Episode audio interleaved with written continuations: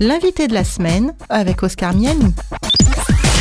Doyen de la faculté adventiste de théologie, enseignant et pasteur avec une sensibilité particulière pour l'écologie et notamment le rapport que les chrétiens entretiennent avec la nature, la création. Gabriel Monet est notre invité de la semaine et il est aussi co-auteur de l'ouvrage collectif Jardinier du Père, paru aux éditions Vie et Santé. Gabriel Monet, bonjour. Bonjour. Euh, il y a déjà quelques années, vous avez participé à l'écriture d'un ouvrage collectif intitulé Jardinier du Père. C'est un livre qui parle d'écologie et de foi chrétienne. Et comme l'écologie, eh bien, c'est un sujet qui reste d'actualité et j'imagine encore pour longtemps. Euh, j'aimerais revenir avec vous sur euh, cet ouvrage et notamment sur les questions éthiques que vous soulevez dans, dans ce chapitre que vous avez écrit. Pour commencer, Gabriel Monet, est-ce que vous pouvez nous dire pourquoi vous avez souhaité participer à un tel ouvrage? Alors, les, les, questions environnementales ou le rapport que chaque humain, et en particulier les, chrétiens, peuvent avoir par rapport à la, nature, euh, ont toujours été sensibles pour moi. Alors c'est vrai que j'ai grandi euh, dans un contexte où j'appréciais euh, le, monde naturel, mais il m'a semblé que de tout temps, les, chrétiens avaient à se positionner sur, ces questions-là. Et donc lorsque le, coordinateur du, projet m'a sollicité pour, participer à ce livre, je l'ai volontiers fait. C'est vrai que je, me suis intéressé dans cas de, ma réflexion et de mes recherches sur les questions éthiques. Et l'éthique qui est donc la réflexion sur comment on peut agir finalement en tant qu'humain, en tant que croyant, euh, a un volet qui concerne, me semble-t-il, notre rapport euh, au monde environnemental qui, qui, est autour de nous. Alors d'emblée, dans votre chapitre, vous faites référence à l'apôtre Pierre en rappelant la promesse de Dieu concernant la venue de nouveaux cieux, d'une nouvelle terre. Euh, alors est-ce que cette perspective que Dieu euh, nous offre à travers la Bible est une réponse écologique à la situation dégradée que nous connaissons aujourd'hui? Alors, euh, l'espérance donc chrétienne de nouveaux cieux et d'une nouvelle terre est quelque chose qui habite finalement l'ensemble du texte biblique. Hein. Ça a pris une dimension particulière euh, dans le Nouveau Testament, après la première venue de Jésus, euh, et qui annonce lui-même sa, seconde venue. Et donc quand Pierre dit, euh, voilà, la promesse de Dieu de nouveaux cieux et d'une nouvelle terre, il attend ce retour de Jésus avec le renouvellement de toutes choses, pour reprendre une autre formule biblique. En l'occurrence, je ne suis pas sûr qu'on puisse relier ça, ou en tout cas que les auteurs bibliques, à commencer par Pierre, avaient en tête l'objectif de résoudre la crise écologique telle qu'on la vit aujourd'hui. Je ne pense pas qu'il y a 2000 ans, euh, donc euh, au début du premier siècle, quand ces textes ont été écrits, il y avait une conscience de la crise écologique. Néanmoins... À venir, crise écologique à venir. Oui, hein. crise écologique à, venir, oui, bien sûr. Oui, parce que effectivement, euh, le, le nombre d'habitants ou la non-dégradation à l'époque faisait qu'il n'y avait pas, en tout cas, de de problèmes euh, universels, même si ici ou là, on, peut se rendre compte que, euh, d'ailleurs on en parlera probablement, euh, si la Bible est, déjà aussi attachée à défendre le soin de la, création et de la nature, c'est peut-être pas par hasard. Mais en tout cas, c'est clair que cette, promesse-là a une dimension du renouvellement de toutes choses, parce que finalement l'irruption du péché sur la terre a touché les humains en premier lieu, bien sûr, mais a un impact sur l'ensemble de la création. Et alors, est-ce que vous pensez justement que cette parole euh, euh, de, la venue de nouveaux cieux et d'une nouvelle terre aurait pu justement contribuer à ce que les chrétiens d'aujourd'hui, ou peut-être d'hier, se soient moins sentis concernés par les questions écologiques? Alors ça c'est tout à fait vrai. Je crois vraiment que, euh, pas forcément à mauvais escient, enfin pas pour tous en tout cas, mais il y, a pas mal de chrétiens qui peuvent se dire, mais comme de toute façon le monde tel qu'on le connaît actuel a une durée de vie très limitée, finalement Jésus va revenir, Dieu va changer tout ça, donc on n'a pas, besoin de se soucier, euh, de se soucier de cela. Euh, c'est la grande thèse de Lynn White, qui est un auteur, euh, un philosophe, qui a, pas mal réfléchi, et il y a plus ou moins historien également, et qui a analysé que finalement cette vision-là, alors judéo-chrétienne, mais peut-être en particulier chrétienne, de ces chrétiens qui attendent le retour de Jésus, le renouvellement de toutes choses, ben, ont finalement été les moteurs de ce gâchis écologique, ce non-souci de prendre soin de notre environnement, euh, parce que précisément il y avait cette espérance-là. Euh, alors, il faut probablement modérer, hein, la, thèse de Lynn White, elle a été discutée, je pense que fondamentalement, il a, raison. Euh, il est peut-être un peu radical dans ses positions, mais malheureusement, alors que il y, a, tout dans la Bible pour que les chrétiens soient avant-gardistes en termes d'écologie, l'histoire montre que malheureusement, ben, ça n'a pas vraiment été le cas. Il y a quelques individus, personnes, communautés qui ont été assez euh, pionnières dans, cette perspective-là.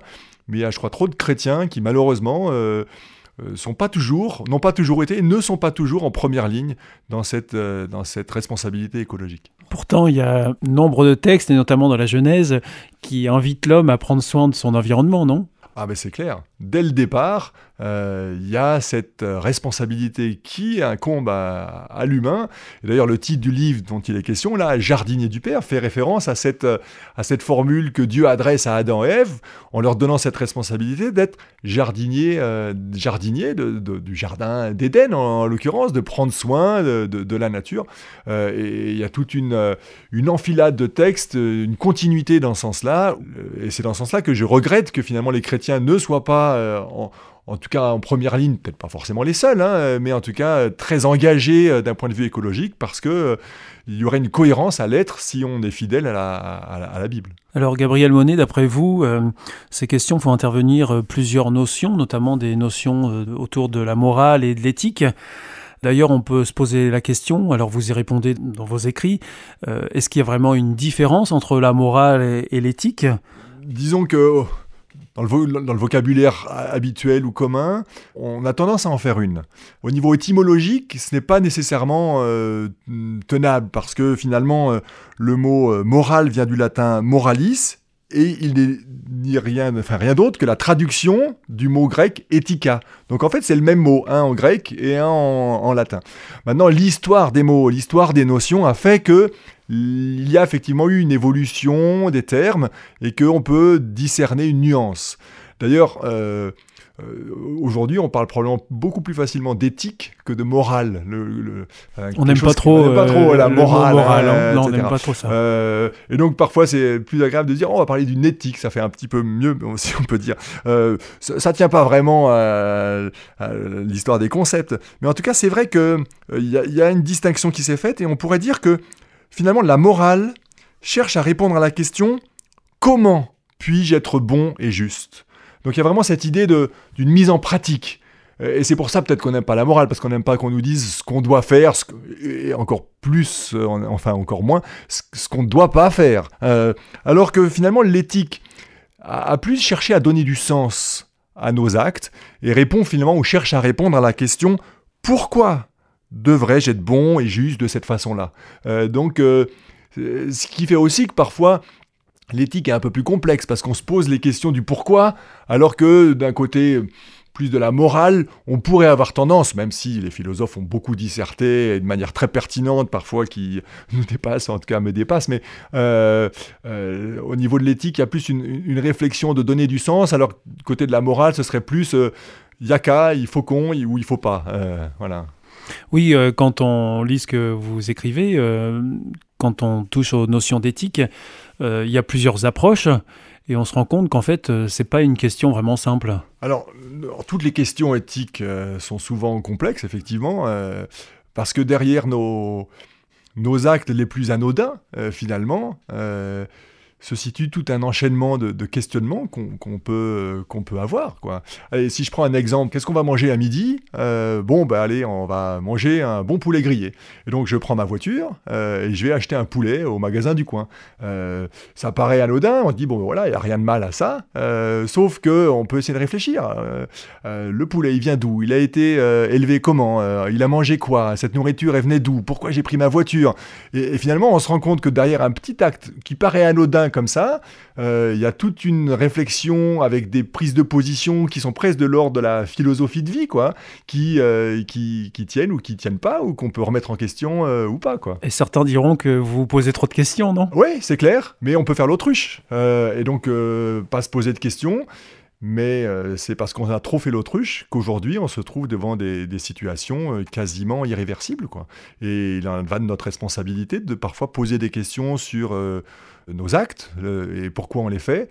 Et, nous tous, à des degrés divers, il vaut mieux réfléchir avant d'agir parce que c'est à nous d'en assumer les conséquences. Et si on est pas prêt à les assumer ou si on préfère pas qu'arrive telle ou telle conséquence, bah, il vaut mieux se poser des questions. Alors c'est le rôle aussi des gens qui réfléchissent un peu à l'éthique d'essayer de, de, mettre le doigt là où ça fait un petit peu mal, euh, pas mal dans le but de faire mal quoi, mais d'essayer de, pas volontairement quoi. non, d'essayer de donner du sens et finalement pour plus de bonheur quoi. Et alors euh, quelles sont les différentes approches possibles en termes d'éthique? De mon côté, en tant que théologien, euh, pasteur, ce qui m'intéresse, c'est de réfléchir sur une éthique chrétienne. Mais en même temps, je crois que c'est euh, intéressant de ne pas rester dans son petit monde euh, enfermé, mais de s'intéresser à, à ce qui a pu s'écrire, se dire, se penser dans d'autres contextes. Et c'est la raison pour laquelle, effectivement, je pense que c'est euh, utile de, se dire, mais c'est quoi les différentes positions éthiques en lien avec l'écologie? Et donc j'en ai discerné un, certain nombre que qu'on peut évoquer ensemble, sans forcément trop approfondir ou citer les, tenants de telle ou telle position, mais une première approche qui a probablement été majoritaire tout au long de l'histoire, on le disait un petit peu tout à l'heure, euh, du côté des chrétiens, en, partie, hein, mais pas seulement, euh, même peut-être plus euh, ailleurs, c'est ce qu'on appelle l'anthropocentrisme. Anthropo, ça veut dire, c'est un mot grec qui signifie homme, et donc ça veut dire que c'est une approche éthique centrée sur l'homme. Et donc dans cette approche anthropocentrique, finalement, on va dire, ce qui compte, celui qui est au-dessus de toutes les autres éléments vivants de la nature, c'est l'humain. Et donc euh, l'humain a euh, les droits, euh, il est au sommet de la hiérarchie, et donc il peut, s'en servir. dans cette vision finalement anthropocentrique, ça revient à la, à, la, à la, formule de ce philosophe grec qui disait, Protagoras, l'homme est la mesure de toute chose. Donc finalement, l'homme est au sommet de la pyramide, et donc il peut utiliser presque instrumentaliser la nature, s'il le souhaite, c'est légitime.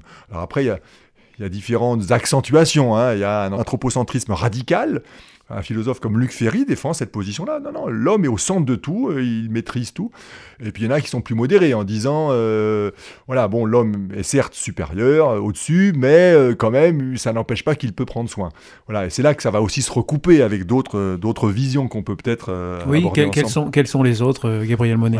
Alors après, l'anthropocentrisme, on peut discerner euh, alors c'est un terme un peu compliqué, mais ça a été appelé dans l'histoire de, la, pensée et de la philosophie l'utilitarisme pathocentriste. C'est-à-dire que euh, l'utilitarisme, c'est le questionnement de savoir qu'est-ce qui est utile de faire ou pas.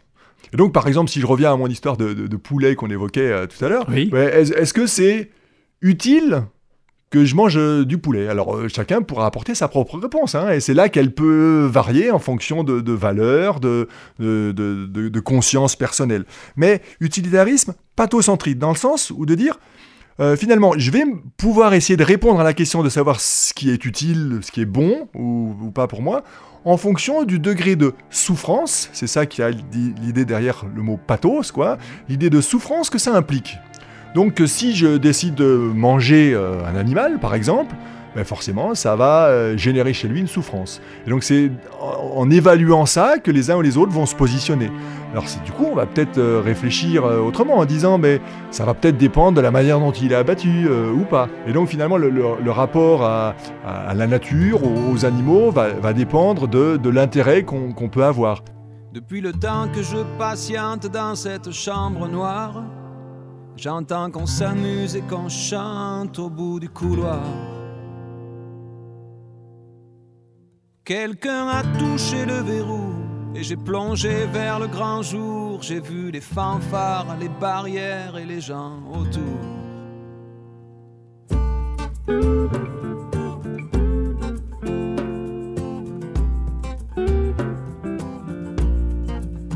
Dans les premiers moments, j'ai cru qu'il fallait seulement se défendre. Mais cette place est sans issue, je commence à comprendre. Ils ont refermé derrière moi, ils ont eu peur que je recule. Je vais bien finir par la voir, cette danseuse ridicule. Est-ce que ce monde est sérieux?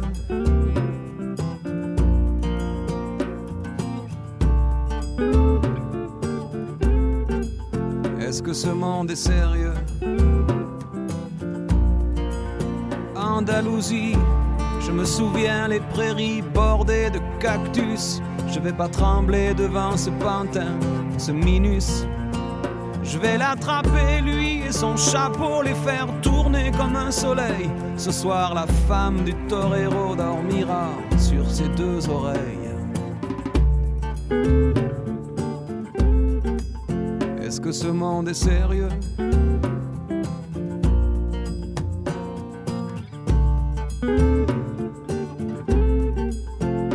Est sérieux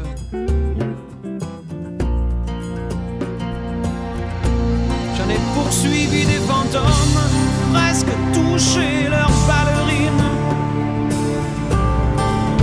Ils ont frappé fort dans mon cou pour que je m'incline.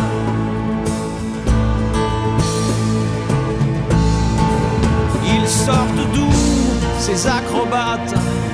Avec leurs costumes de papier. J'ai jamais appris à me battre contre des poupées.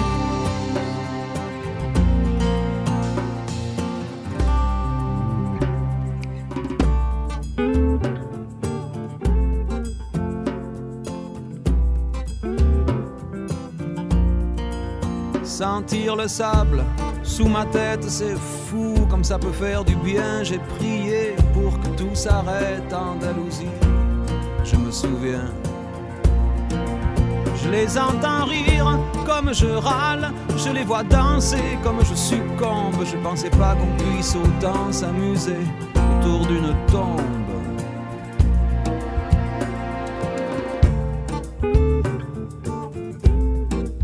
Est-ce que ce monde est sérieux?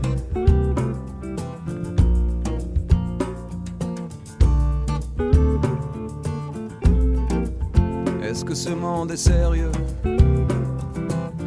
Sí, sí, hombre, hombre. Baila, baila. Hay que bailar de nuevo. Y mataré los otros. Otras vidas y otros toros. Y mataremos otros. Venga, venga, baila. Y mataré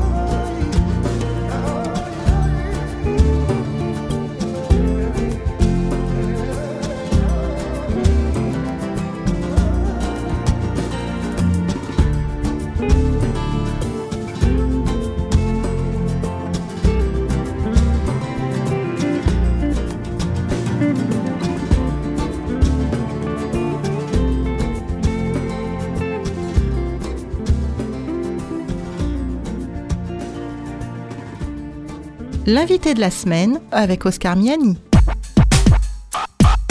Gabriel Monet.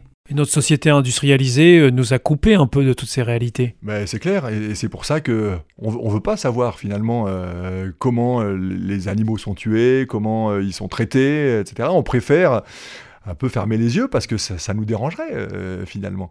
Mais par exemple, il y a une question euh, en lien avec, euh, alors pas seulement de manger les animaux, mais les utiliser pour, pour la recherche médicale, pour tester des vaccins ou des médicaments, etc.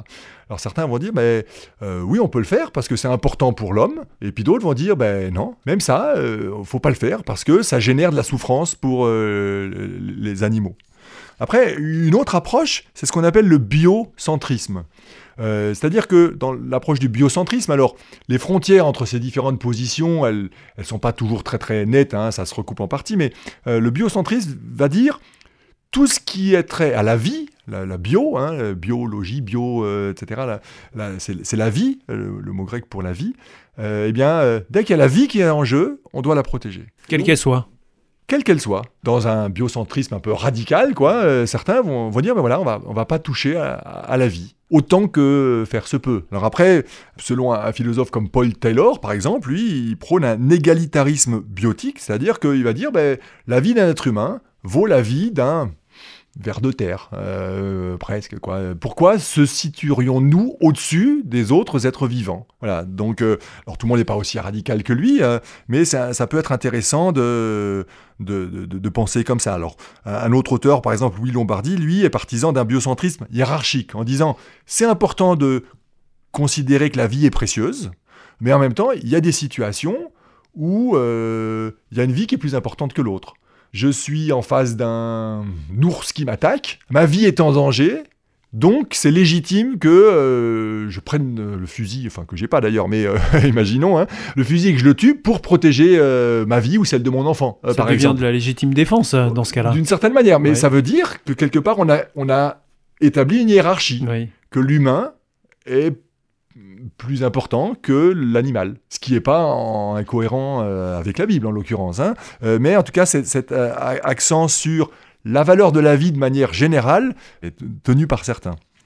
Un petit peu dans la même veine, finalement, il y a une autre approche, mais qui élargit. c'est plus le biocentrisme, mais l'écocentrisme. Et dans, dans cette perspective-là, qui est complémentaire finalement, l'idée c'est que on va prendre en considération l'ensemble des écosystèmes pas simplement la vie au niveau individuel, mais dans leur euh, globalité.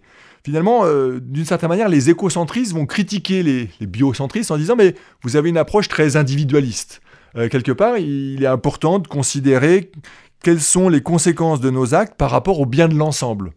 Et donc, euh, du coup, ça, ça, peut euh, essayer de mettre en valeur l'ensemble des, systèmes, développer les parcs naturels qui permettent des équilibres, où on va aussi comprendre qu'à un moment donné, il y a la chaîne alimentaire qui doit se, vivre, se protéger, et qu'il ne faut pas non plus euh, favoriser dans toutes circonstances tout, ce qui tout ce qui est vivant. C'est un peu dans cette perspective-là que un homme norvégien a écrit, qui s'appelle Arne Ness, a parlé d'écologie profonde. Euh, dans cette dynamique de l'écologie profonde, ça a été tout un mouvement écologique assez fort, considérait que finalement beaucoup de positions étaient très superficielles euh, et qu'il fallait prendre en compte l'ensemble des, enjeux qui permettent de donner droit finalement à toute forme de vie comme un droit universel euh, et qui s'étendent à toutes les espèces, mais en envisageant les types de relations qui pouvaient exister entre les uns et les autres. Et puis on peut considérer une dernière approche finalement éthique euh, dans le monde de la philosophie, quoi. Hein. c'est ce qu'on a appelé le, pragmatisme environnemental.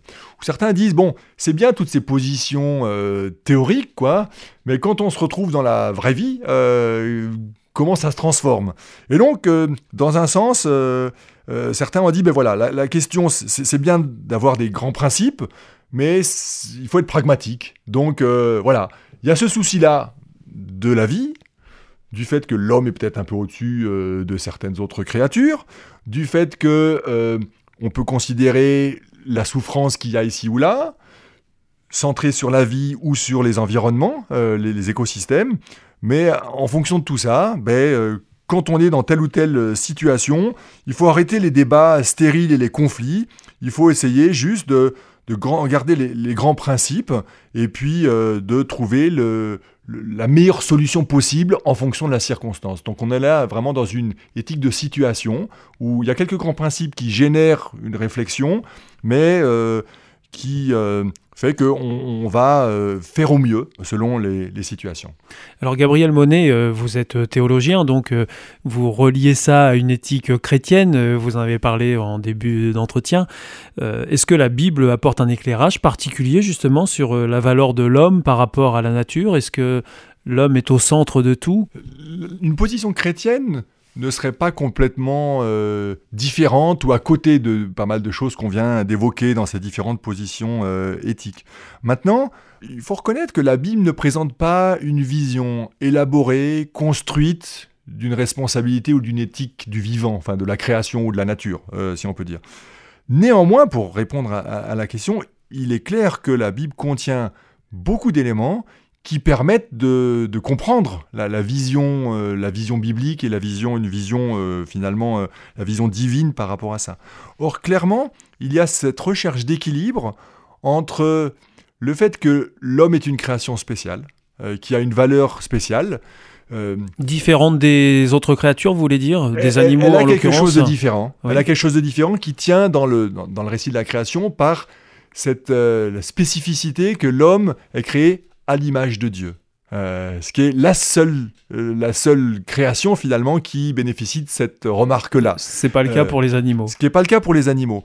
Ce qui ne veut pas dire que les autres créatures, et notamment les animaux, n'ont pas de valeur, au contraire. Parce que pour le coup, il y a, les animaux sont créés de la même manière que les humains, ils sont selon les espèces comme euh, les- humains, ils sont appréciés à- euh, par Dieu comme les humains, et finalement, D'ailleurs, l'humain est, chargé de nommer les animaux dans ce récit de la création.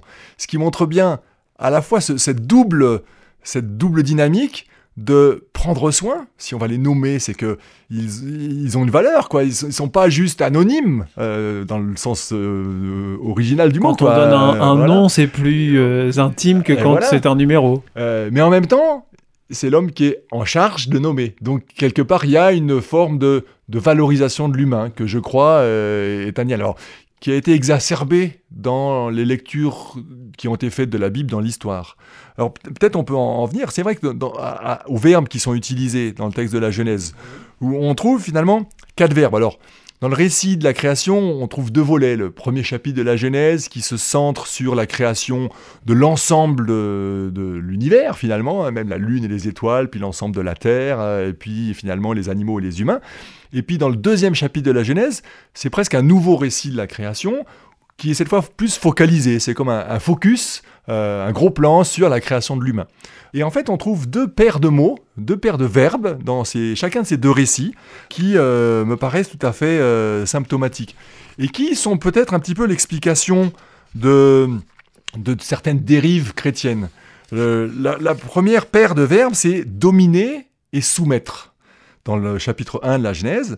Et puis dans le deuxième, c'est peut-être plus positif cette fois, l'homme est invité à cultiver et garder le jardin, d'où cette idée de, de jardinier qu'on évoquait il y a un petit moment. Et Euh, du titre de ce livre, Jardinier du Père. Exactement. Donc pour cultiver et garder, on pourra peut-être y revenir, euh, il y a des choses assez constructives, mais quand on prend les, les deux premiers verbes, dominer et soumettre, on pourrait se dire, ben voilà, euh, ben, l'homme est au-dessus, il doit dominer.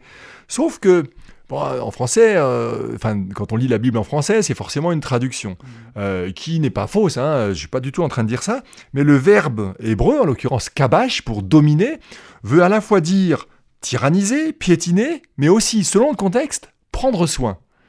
Alors, c'est finalement, justement, donc, euh, en fonction de la, la narration, du, du récit, qu'on va comprendre dans quel sens euh, il faut aller. hein.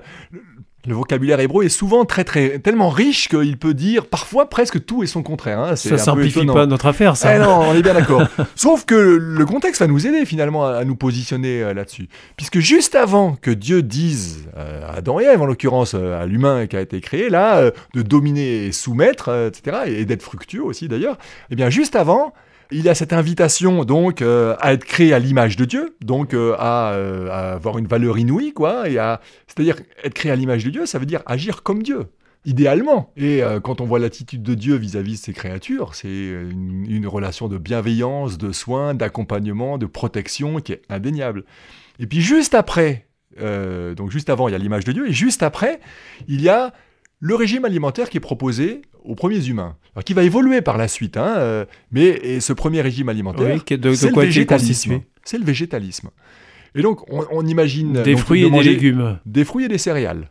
Euh, voilà. Euh, et donc on n'imagine pas que quand Dieu dit dominer et soumettre, juste après qu'il ait dit l'homme est créé à l'image de Dieu, et après qu'il lui ait donné comme régime alimentaire juste les, les fruits et les, les céréales, ça, ça dit quelque chose. On ne peut pas comprendre que ce dominer-là veut dire ben, faites ce que vous voulez de la nature, euh, utilisez les animaux comme bon vous semble, euh, coupez toutes les forêts, euh, faites tout et n'importe quoi. Euh, bien sûr que non. Et donc ce, dominer-là, c'est plus une domination du type euh, d'une responsabilité, d'être euh, d'être garant de la perdurance de cette création euh, de Dieu. Et finalement, euh, quelque part, Dieu propose à l'homme un partenariat pour, euh, pour la, la perpétuation de, de, cette beauté de la création. Et finalement, Gabriel Monet, on a l'impression que c'est pas vraiment ce qui s'est passé. Euh, la compréhension de se dominer euh, nous a amené euh, dans des dérives qu'on connaît aujourd'hui, non? Bien sûr, c'est vrai qu'il y a eu des dérives, mais, mais je crois que c'est pas simplement le, le dominé initial, parce que bon, après ces deux premiers chapitres de la Genèse, le troisième chapitre dans, le jardin d'Éden, l'épisode quand même assez connu où Adam et Ève ont mangé la pomme, enfin la pomme, on ne sait même pas si c'était vraiment une pomme, mais euh, c'est devenu le fruit défendu. Le fruit défendu, voilà, on appelle ça une pomme parce que c'est malum en, latin veut dire c'est le mot qui décrit la pomme et c'est le mot qui décrit le péché aussi. Donc du coup, on a fait le, lien. Le, péché a un impact euh, sur les relations entre les humains et Dieu, mais aussi clairement entre les humains entre eux on voit d'ailleurs que juste après qu'ils aient mangé ce fruit défendu, hein, euh, Adam et Ève commencent à se tirer dans les pattes, hein, à s'accuser mutuellement, euh, avec la dégradation des relations humaines qui vont euh, devenir symptomatiques avec le premier meurtre, celui des deux enfants, des deux fils d'Adam et Ève, Cain et Abel où euh, la jalousie va, apparaître. Et finalement, c'est ce début de l'individualisme. Et, du coup, euh, ce dominé idéal d'un soin apporté à l'environnement devient une domination dans la dynamique de, des relations, enfin des conséquences du péché, où, finalement, ben, chacun tire un peu la couverture à soi. Et, voilà. Et donc, du coup, finalement, l'humain s'est un peu mis au-dessus ou au centre de toute chose euh, et a négligé clairement de de, comprendre l'essence même de se dominer ou de se cultiver et garder qui allait avec, qui en était l'explication finalement, euh, le, parallèle. Qui ne sait pas voler, mais chasse les oiseaux, qui sous l'eau ne sait pas respirer,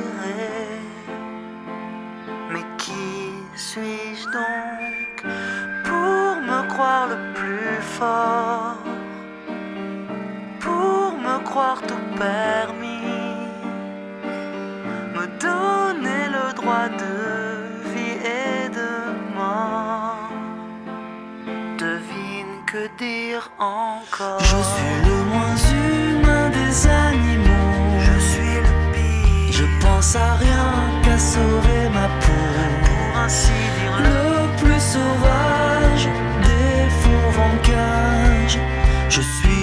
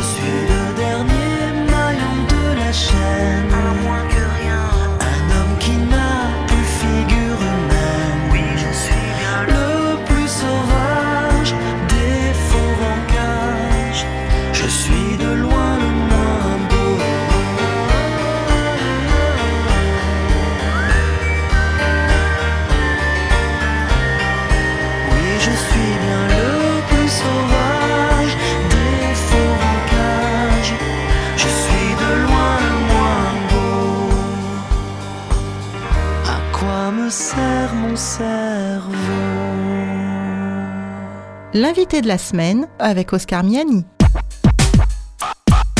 Gabriel Monet. Justement, si l'homme euh, s'est mis au centre de cette nature et s'en est servi, est-ce que ça n'a pas fait en sorte que Dieu est sorti de ce schéma, puisque l'homme était au centre de tout, euh, Dieu n'avait plus besoin d'être là? Alors, bah, l'histoire, euh, finalement, de, du rapport entre Dieu et les humains tel qu'il est raconté dans, dans, la Bible, dans, dans les histoires euh, incessantes les unes après les autres, euh, on distingue un Dieu qui, c'est vrai, aurait pu finalement dire, bon, vous avez choisi de, vivre indépendamment de moi, gardez votre indépendance, moi je vous oublie, ou etc. Mais... Euh, c'est ce qui explique qu'on puisse comprendre et discerner dans la Bible un Dieu qu'on appelle un Dieu d'amour. c'est que il prend l'initiative et il n'a de cesse de continuer à tendre la main euh, aux humains, en leur disant, ben voilà, vous pouvez vivre euh, indépendamment. Euh, je crois qu'il y a peut-être un plaisir ou un bonheur immédiat à cette indépendance, mais au final, vous n'êtes pas forcément heureux, pas forcément du sens à votre vie. Et donc, moi, je vous, je vous tends la main. Vivez selon ces valeurs-là, dit-il, et, du coup, ça vous procurera plus de bonheur, ça vous donnera une espérance. Et, finalement, c'est la répétition de cette main tendue de Dieu que toutes les histoires qu'on trouve dans, dans la Bible, et d'un d'un peuple divin, de croyants qui euh, ont des élans positifs vers Dieu, vers les valeurs de Dieu, et en même temps, euh, parfois, des, reculades et des, indépendances qui, qui, euh, qui, ne correspondent pas à ce projet divin. Et qui portent à conséquence. Hein. Et qui portent à conséquence pour eux, pour nos relations entre humains, malheureusement, hein, toutes les guerres en sont évidemment encore plus graves probablement, mais, finalement c'est aussi une guerre qu'on a amenée contre la nature en n'en prenant pas soin, et finalement euh, aujourd'hui on prend conscience que c'est peut-être trop tard, alors c'est pas complètement trop tard, d'où la nécessité d'une responsabilité éthique par rapport à cet environnement qui a un fondement quelque part euh, biblique et divin, euh, parce que c'est le mandat divin de prendre soin cet homme qui fait totalement partie euh, de cette nature, de cette création, comment est-ce que on a pu en arriver à ce point où l'homme est complètement aujourd'hui dissocié de cette nature? Ça, s'explique notamment par euh, cette rupture du péché. C'est le fruit probablement en partie de, de cet individualisme euh, grandissant, de cet essor de la technique, de ces centrations sur, sur les villes. Alors, j'ai pas forcément une explication euh, claire et limpide sur les raisons de tout cela, mais en tout cas, le constat que vous faites me paraît assez évident qu'il euh, y, a une distanciation de plus en plus grande euh, avec la nature.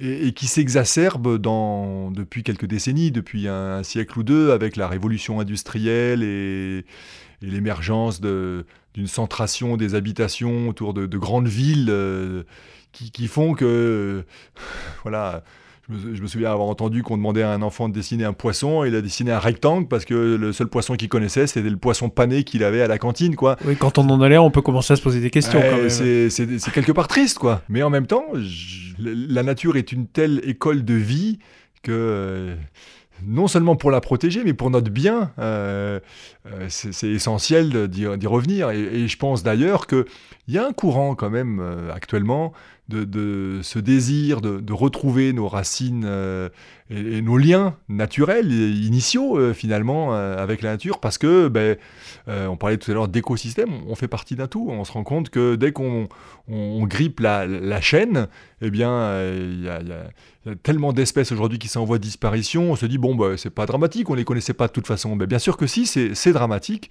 c'est notre responsabilité de, les connaître, d'en prendre conscience et de les protéger. Alors justement, est-ce que le fait que l'homme euh, se sente plus vraiment partie prenante de cette nature, c'est pas ce qui explique aussi que euh, bah, la nature a été en partie euh, négligée, méprisée, massacrée par moments. Ah oui, alors là, j'abonde tout à fait dans, ce constat-là. Je le regrette, évidemment, parce que je pense que les, humains, on, perd quelque chose à cette dissociation d'avec la nature. Finalement, on n'est pas complet tout seul. Et d'ailleurs, je veux dire, un des plus grands mots de notre euh, civilisation contemporaine, c'est la solitude. Euh, et on souffre tous à différents niveaux, hein, à différents égards, d'une certaine forme de, solitude. Alors, euh, cette solitude, elle est, elle est relationnelle entre humains, mais finalement, elle, a, elle a des répercussions, ou elle est aussi une réalité comme une forme de solitude de l'humanité par rapport au, reste euh, de la nature, quoi, de, l'environnement. Alors Gabriel Monet, j'ai noté quelque chose euh, que vous dites dans ce livre. Vous faites remarquer que dans la Bible, l'homme et les animaux sont souvent associés. Mais, ça, rejoint cette idée que finalement on n'est pas tout seul et que notre, euh, notre harmonie d'une part et notre survie d'autre part ne dépend pas que de nous. on a besoin des autres, y compris des plus petits que soi. Et c'est vrai que la, valeur que Dieu donne aux animaux est finalement assez proche, à, l'exception de cette imago Dei, cette image de Dieu. Et, d'ailleurs, dans, le récit, euh, avec tout le symbole des, jours, euh, de ce qui est créé chaque jour, hein, euh, c'est intéressant que que les animaux sont créés le même jour que, que les humains. Il y a une petite histoire d'un rabbin juif que j'ai entendu un jour, une petite histoire, hein, euh, pourquoi est-ce que l'homme a été créé euh, après les animaux? Et euh, en l'occurrence, dans la petite histoire, c'était pourquoi le, moustique a-t-il été créé avant les, humains? Eh bien, la réponse de ce sage juif disait, ben, justement, pour que l'homme se rappelle que le moustique a été créé avant lui et donc a peut-être d'une certaine manière, non pas plus de valeur, bien entendu, mais une certaine primauté et que l'homme cesse un peu de, se prendre pour le, centre de l'univers. Est-ce que euh, l'homme a un rôle important à jouer dans, cet environnement, dans cette nature? Est-ce que la Bible euh, parle de ce rôle que l'homme pourrait jouer? Euh, Oui, elle en parle forcément. Voilà, alors avec les quatre verbes, par exemple, dès, le, récit initial qu'on a évoqué, mais on se rend compte que tout au long des pages de la Bible, les textes donnent une vraie valeur à la nature on, trouve un certain nombre de, textes qui euh, induisent euh, si on peut dire, le, rôle des humains euh, vis-à-vis de, la nature. Et dans, l'article là sur lequel on, se base pour notre échange, je propose quatre caractéristiques finalement d'une éthique chrétienne, pour le coup, du vivant ou de la création. Et le, premier de ces axes de, la responsabilité, enfin, c'est justement la responsabilité, une éthique de responsabilité, dans le sens que ben, l'humain, y compris euh, d'après la Bible, est vraiment responsable de ses actes, et il est amené à développer cette, cette responsabilité dans le sens d'une prise de conscience, mais aussi de, dans le fait d'assumer les implications dans nos choix, dans nos modes de vie, que ben, nous devons euh, protéger, euh, garder, sauvegarder euh, notre environnement et, la nature. D'ailleurs, cette éthique de responsabilité enclenche d'autres, d'autres éthiques dont vous parlez aussi. Voilà, donc l'éthique de responsabilité d'une part, qui va, et c'est complémentaire, hein, avec une éthique du respect, une éthique du respect de la vie. Je crois que si justement on cherche d'un point de vue chrétien à comprendre finalement que l'éthique, elle n'est pas anthropocentrique, mais elle est d'abord théocentrique. Ou certes, dans un sens, l'humain a une vraie valeur qu'il ne faut pas nier, je crois, mais il est soumis. Alors le mot soumis peut peut-être déranger, cette idée de soumission, elle n'est pas forcément toujours positive, mais c'est le verbe qui était utilisé pour la responsabilité de, l'homme vis-à-vis des, animaux et de la nature.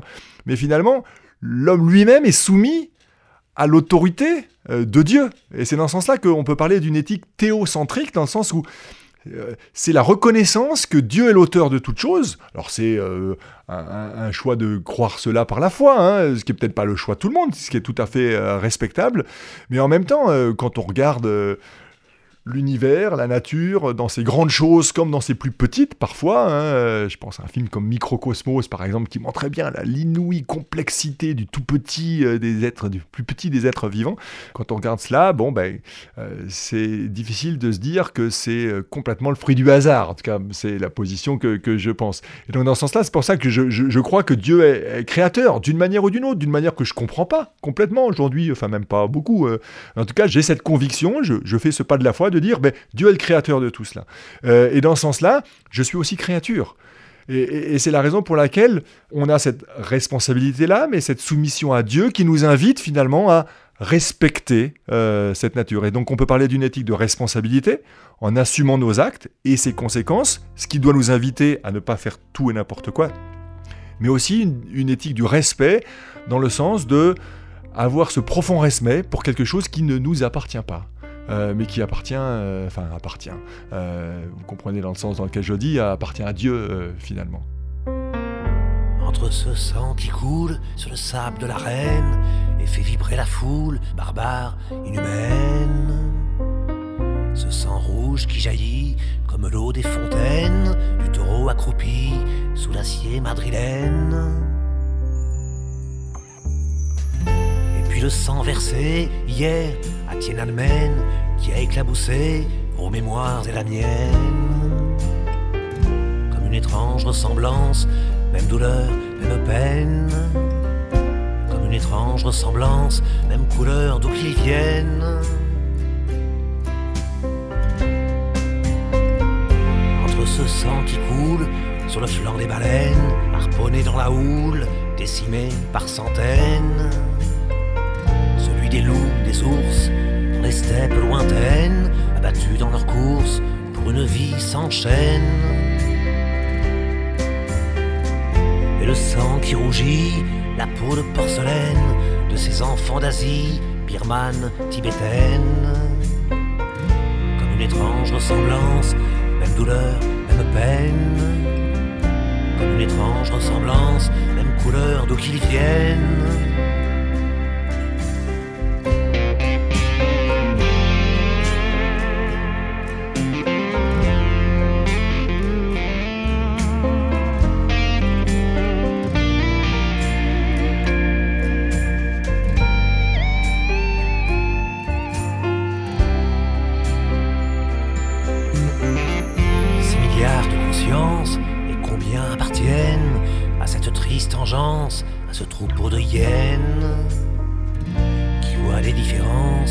Entre toutes ces haines, ces torrents de souffrance, animales ou humaines.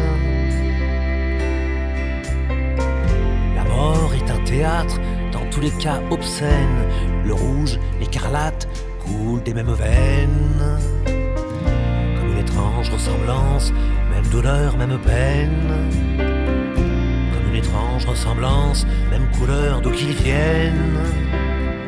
Comme une étrange ressemblance, douleur, même peine.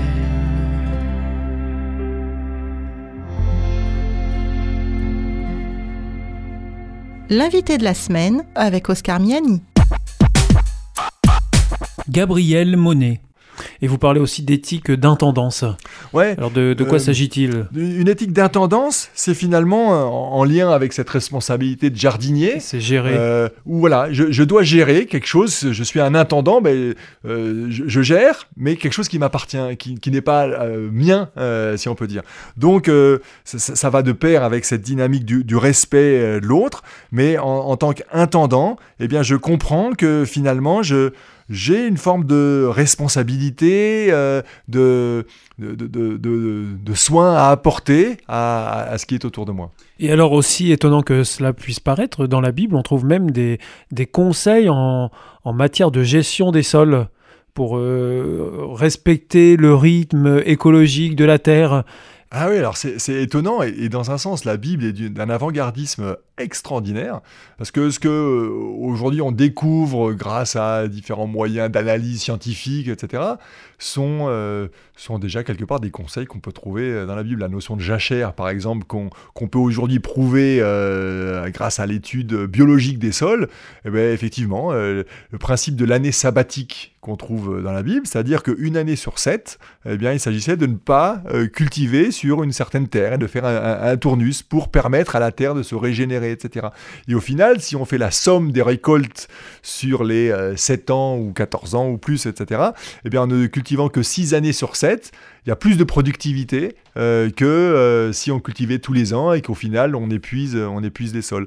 Un, autre exemple qui montre, alors pas simplement dans l'intendance pour le coup, mais une invitation à la protection, une des règles parce que malheureusement il y avait des guerres, mais euh, une des règles quand on menait un siège d'une ville, ben, l'idée c'était de ne pas couper tous les arbres. C'était un- un- une sorte de, des droits de l'homme, enfin, ou pas de droits de l'homme en l'occurrence, mais Droits de la des droits nature. nature, euh, ou des, des règles de bon fonctionnement en cas de guerre, où finalement euh, tout, tout, enfin, ou presque tout est horrible finalement dans une guerre, mais il y a un minimum qu'il faut pas toucher. Euh, comme aujourd'hui on dirait, ben, il y a un droit de d'arrêter un instant ou de permettre de soigner les blessés. euh, ok? Mais à à l'époque, c'était attention.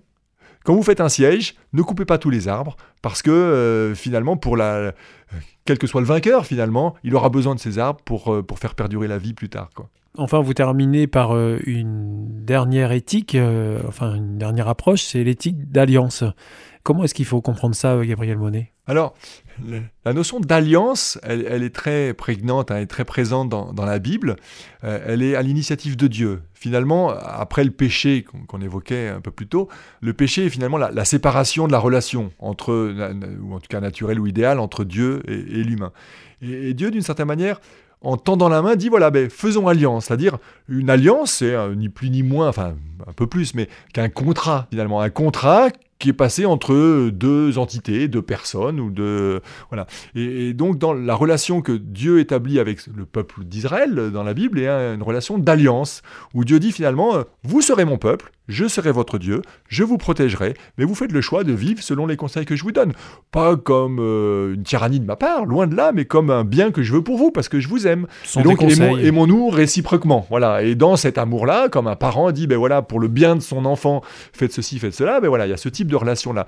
La caractéristique d'une alliance, c'est finalement une relation positive, fructueuse, mais choisie et acceptée par les deux parties. Il faut que les deux signent le contrat de l'alliance. Euh, d'ailleurs, da- la manière dont euh, se vivait une alliance dans l'Ancien Testament, c'est... Alors pour le coup, il y avait des sacrifices à l'époque, hein, on- qu'on pourrait discuter, hein, qui sont parfois pas forcément très écologiques. hein. Il faut reconnaître que c'est pas si simple que ça parfois, et il faut pas être si idéaliste par rapport à la encore des questions éthiques. On est bien d'accord. Mais donc finalement, un animal était coupé en deux pour symboliser finalement que et, les deux protagonistes passaient au milieu de cet animal coupé en deux. Ça, sy- symbolisait le fait que une alliance c'était sérieux Euh, et que finalement, si l'un des l'une des deux parties rompait l'alliance, ben, finalement, euh, la conséquence pouvait être la, mort, quoi, le non-respect du contrat. Donc dans le contexte assez radical euh, de cette époque lointaine. Mais donc du coup, cette alliance, elle est finalement euh, le, le choix d'un engagement mutuel. Et finalement, euh, cette alliance aujourd'hui, elle est une réalité bien sûr euh, qui perdure entre les humains et Dieu, mais finalement Dieu invite les humains à vivre dans une dynamique d'alliance avec cette nature qui est la sienne. Parce que on a, une sorte de, besoin réciproque et, donc ce- cette nécessité euh, d'une protection mutuelle. Gabriel Monet, pour euh, conclure, euh, vous dites euh, en quelque sorte, peu importe la crèmerie, parce qu'effectivement, autour de ces questions d'éthique, il y a différentes motivations. Pour des chrétiens, eh bien, il y a cette notion du divin. Pour des non-croyants, eh bien, ce seront d'autres notions qui rentreront en compte. Mais vous dites, peu importe la crèmerie, ce qui importe, c'est que on aille tous dans le même sens et qu'on se retrouve au moins sur des points communs. Oui, alors pour le coup, c'est vrai que entre certains euh, chrétiens ou penseurs euh, chrétiens et certains euh, athées ou certaines personnes qui rejettent toute idée de Dieu, ce qui est respectable en soi, hein, il y a souvent des, oppositions assez radicales. Mais, je pense que finalement, pour le coup, il faut être pragmatique. Et, et quels que soient les tenants idéologiques, je crois que aujourd'hui il y a une conjonction de, de pensée, de réflexion et une véritable prise de conscience de la nécessité de, n'être pas euh, inactif finalement euh, par rapport à la survie qui ne sera possible que si on prend soin de, l'environnement, de la nature, des, des- animaux. Alors, c'est c'est vrai que nos, nos politiques sont, sont actifs, faut le reconnaître quand même, il y a des belles avancées. Il y a d'autres signes assez récents, euh, politiques ou autres, qui sont plus inquiétants, on est bien d'accord, je ne vais pas rentrer dans le détail, mais il y a beaucoup de chemin à faire encore. On est bien d'accord, mais en même temps, je crois que, euh, quels que soient les, les tenants ou les aboutissants ou les raisons qui nous poussent, finalement, euh, je, suis marqué par cette conjonction de prise de conscience de, notre responsabilité écologique. Et alors donc, euh, dans ce contexte, vous évoquez le terme de éthique du vivant. Euh, Vous pensez que c'est un terme plus porteur? Alors, plus porteur, euh, je ne sais pas. Euh, mais il y a plusieurs raisons qui me fait apprécier cette, cette, euh, formule-là, une éthique du vivant. Tout d'abord, ça, met en valeur la vie. La vie, ben, on n'en est pas les seuls dépositaires. Et on sait bien qu'elle est fragile, les nôtres propres. hein, euh, peut-être nous-mêmes euh, ou euh, dans nos, dans nos connaissances, on connaît tous quelqu'un qui souffre d'une maladie ou qui euh, a été victime d'un accident et on se rend compte que la vie tient à, si peu de choses, et d'où l'importance pour soi d'en prendre soin, autant que ça puisse dépendre de nous, bien sûr. Mais en même temps, cette vie, euh, elle nous dépasse de beaucoup. Euh, elle est autour de nous, et elle est belle autour de nous. Et donc, en parlant d'une éthique du vivant, c'est reconnaître que la, vie euh, se développe dans des cercles plus larges que, le nôtre. voilà. Et donc, ça, cherche à, prôner cette idée de la valorisation de la vie. Et en même temps, une éthique du vivant fait référence à une deuxième dynamique. C'est-à-dire que euh, dans, une certaine conception de Dieu, il est parfois appelé le vivant. Alors pour le coup, ce serait pas le vivant avec un V minuscule, mais un V majuscule, euh, El Hay. En hébreu. Et d'une certaine manière, parler d'une éthique du vivant, c'est mettre cette conjonction entre l'ensemble des vivants sur cette terre qu'on connaît et le vivant. Et donc, d'une certaine manière, c'est de, ma part, hein, euh, ce que j'impose à personne, mais ce que j'ai envie d'assumer, euh, c'est la reconnaissance que ben, le vivant ou les vivants euh, sur cette terre aujourd'hui, on la vit précisément par celui qui l'a donné, qui, n'est autre que Dieu. Et, c'est pour ça qu'on pourrait parler d'une éthique du vivant ou d'une éthique de la création.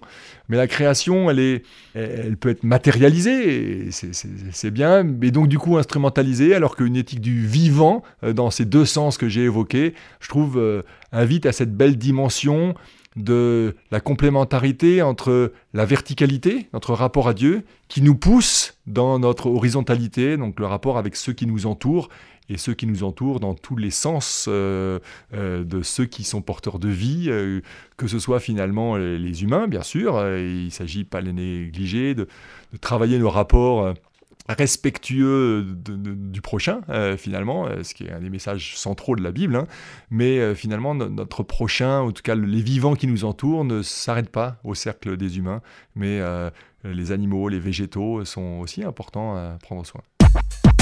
Gabriel Monet, merci beaucoup pour tout ce temps que vous nous avez consacré. Avec grand plaisir. Et... Euh, Je rappelle donc que vous êtes co-auteur d'un ouvrage qui s'intitule Jardinier du Père, un ouvrage collectif, et qui traite d'écologie et de foi, et qui est publié aux éditions Vie et Santé. Merci beaucoup, au revoir.